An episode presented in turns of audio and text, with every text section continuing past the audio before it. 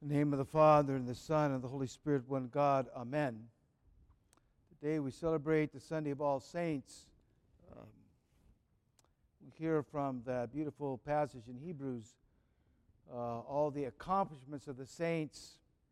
We read the daily lives of the saints. Uh, we're grateful for their example and the power of God shown in them and through them to us but we're all called to be saints. All called to be saints. Because those were ordinary people that did extraordinary things. That's what saints are. Just do it very consistently. So I think sometimes we're a bit overwhelmed by the uh, accounts of the saints and all the things that they accomplished. But I think we can go after one thing we can act in saintly ways. You agree with that? You can act in saintly ways. So that's what we should target. And you know, and maybe if we act in saintly ways consistently enough, God may grant some of us to become saints, canonized saints. But it begins with acting in saintly ways. All the saints didn't kind of strike out to be saints. They just decided to act in saintly ways. So, uh, first and foremost, the only way that can be done is if we live near to Christ. Draw near to God and dwell in union with Christ, then the opportunity to act in saintly ways is there for us. If this is about our strength, if we make a list of things we need to do to act in saintly ways, and then we strive to do that, we will inevitably fail. But with the help of God, we can accomplish great things.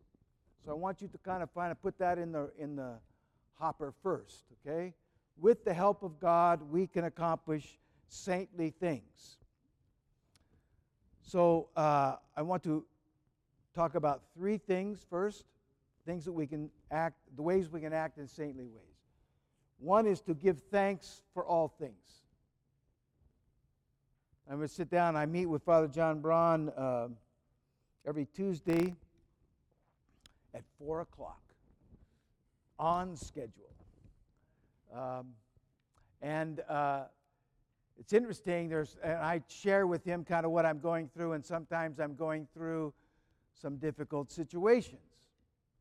And after I explain the difficult situation, Father John says, Are you giving thanks for that? oh, wait a minute. I'm here just to complain. I just want to complain. No, you need to give thanks for that. Step into that beautiful place where we're thanking God for all things. Why is that? Because all things work for good.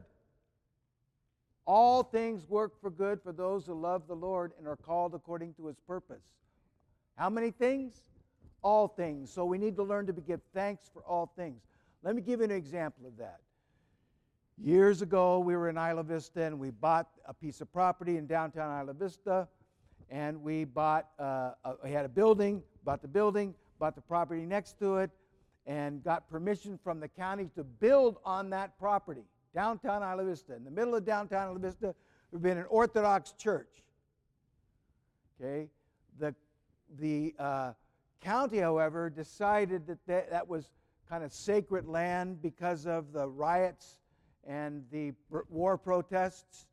So they, um, they uh, condemned the land uh, and made us sell them the land. Okay, we had the we had and it was, I think, a dream God gave to us. Build right here, build right here. Do everything you can to build right here. Build right here. So when that happened, it was like, oh my goodness, this is not, this is not good. Okay.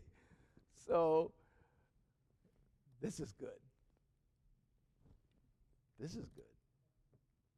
See, that we thought was what God wanted. He wanted us to pursue it with all our might. Okay, and then for this piece of land, we took the money we got from that, we bought this piece of land, and we went to our supervisor, beloved Jean Graffia, blessed memory, and she said, I love your project. It's wonderful. I will support it. So we took our plans to the county and we started beginning the process to build this facility, and she lost the election. And the supervisor came to us and says, I don't want the project there at all. You better pull it off the books because I will defeat it. So we had to pull it off the books.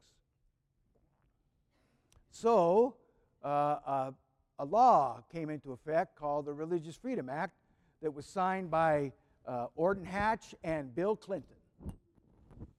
And it allowed us to uh, negotiate through all the county processes and to get permission to build here. So, do all things work for good? Amen. Amen. See, we have to get this. Thank you, Lord, for the disappointment there. Thank you, Lord, for having to pull that permit off. Thank you, Lord, for all the struggles we went through. Thank you, Lord, because all things work for good. All things. So, what a beautiful thing. We've got to kind of get this so we can step into life with a bit more uh, encouragement. Something better for me. Maybe something different. You know, sometimes the things you really want would not be good for you. You get that? Some things you really want wouldn't be good. God knows that. So, the other thing, uh, to endure with patience and love. To endure all things with patience and love. Um, this last week, uh, there's a man, uh, a friend of Kevin and Angel's, uh, uh, Michael, Michael I think is his last name. He's writing a biography on Kevin's situation. Okay. Kevin passed away, cancer, about a year and a half ago. And um, so he interviewed me for an hour and a half about Kevin's life, and uh, it was really, really wonderful. And he asked this question. He said, Father Nicholas, how could you have how could you do what you did? How did you get up there and serve that that service? I said, uh, because of Kevin. I was just following his example. He endured with patience and love that which God set before him. I said, I couldn't have done anything else. I just wanted to be like Kevin. Do what Kevin did, follow Kevin's example. And so I think we have to get this idea and how important it is to just endure that which God puts before us. Step into it. We all try to shy away from difficulties sometimes. We step back away from them. No, with the help of God, step into them. Endure them with patience and love. Beautiful things happen. Part of his, um, the reason he wanted to do this was he felt so overwhelmed with uh, a incredible um, sense of holiness around Kevin's situation. He said, "This is this was different. This just was just this just wasn't grieving somebody. This was something God was present in all of this, and that's why he's doing this interview, these interviews, because he said there's something different there. Why? Because God was present, showing us how to endure with love and patience all that He set before us. And it, it was a powerful example to so many people. So I want you to understand, not only for yourself, but for those around you, to endure that what God has set before you with patience and love. Okay, a third thing that's important, uh, and that is to forgive. Saintly act, right? To give thanks in all things, to endure with patience and love the things that God sets before us, and to forgive each other. Forgive others. You know, we can sit in unforgiveness and it just hardens our heart and inhibits us, and we fall to anger, we fall to bitterness, we fall to envy, we fall to jealousies. When we remember the wrongs set against us, these things are like uh, St. Uh, John of the Ladder says that there are uh, remembering a wrong is like a nail in the soul, the cessation of prayer.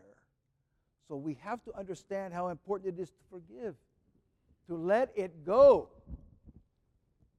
To let it go.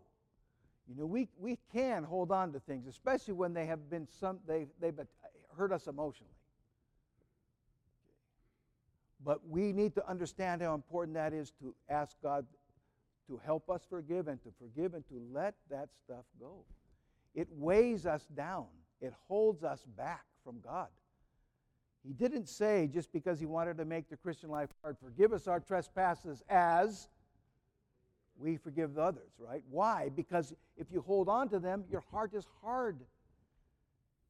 When you forgive, your heart is softened, it's lifted, it, it can draw near to God.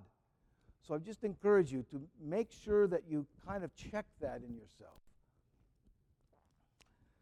So, um, how do we ask for the help of God? How do we do this, make this effort with God? Um, a couple of things there. One is that we need to have our heart sanctified with compassion. So I want to tell you a story about. You know, we have this beautiful uh, ministry here every Thursday from 11 to 2, 11 to 1. It's called the Showers of Blessing. It's an organization in town that comes here with a shower trailer, two showers in the trailer, and we provide uh, a little lunch uh, and some goodies for them and beautiful company and fellowship. Uh, Howard Lang runs it. Uh, Joe Ballou, uh, Bob Gunnarsson, and Jerry Jones um, all come to help us. It's a very beautiful ministry. Every Thursday from 11 to 1. We're looking for volunteers, by the way, but that's not why I'm saying this. 11 to 1 every Thursday. So, one of our good friends on the street uh, named Sam um, always came to the showers, and he, sometimes he'd come in in my office, and we'd sit down and have a cup of coffee.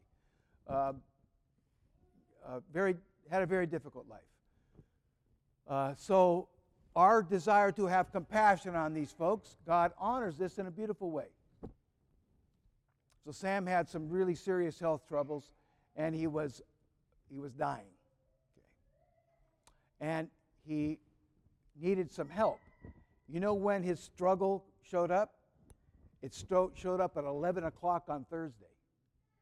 He was just down the street. Why, was it, why did it happen at 11 o'clock on Thursday? God knew that there were people there that loved him. And we were able to go pray for him and actually escort him into the, to the gates of paradise. Why? Because we desire to be compassionate. You need to have the desire to do that, and God will bring things and people to you. This, was, this is how it, this, God's, if we have a desire to be, have compassion and care for other people, God's going to bring that to you. We can sit back from that and kind of shy away from that. You know, I don't want to help that person, don't want to help that person. Oh, I've got too much. No, when we step into that, our heart of compassion grows and God gives us opportunities to help people. It's still, I mean, we're talking to Linda, one of the shower ladies. She says this was unbelievable that it happened at 11 o'clock on Thursday. He passed at noon on Thursday. I was able to go over to him and pray with him. Compassion, a heart of compassion. We need to build that in ourselves. So important to us. Um, to purify our minds, to do godly things, holy things, to pray. Father Richard told me, I told him one time I was struggling with all these extraneous thoughts. He told me, he said, You need to read the holy books, read the Bible. You need to fill your mind up with good stuff because it only has so much capacity. Think about it. You fill it up with the good, there's no room for the bad. Fill it up with good stuff. Fill your mind up with good stuff. And then finally, we need to strengthen our will to uh, deny ourselves. We begin the Apostles' Fast today, all through June. Lord have mercy. It kind of inhibits and restricts the, the, uh, the uh, summer barbecue season. so, but I would encourage you to take every opportunity we can when we come to a fasting season to strengthen your will, to look at self denial as a powerful tool. So, in conclusion, I want to tell a story about an American, uh, American Indian legend. How do we make this choice between doing that which is holy and that which is profane. Uh, the legend goes like this Every person has two wolves. You have two wolves inside of you a good wolf and a bad wolf. And the young uh, American Indian asked the elder, Which one wins? He says, The one you feed the most. The one you feed the most. See, very powerful. We need to feed. We need to be, we need to eat good stuff. Feed on the good. Feed on the holy. And then we will act that way. We want the good wolf to win.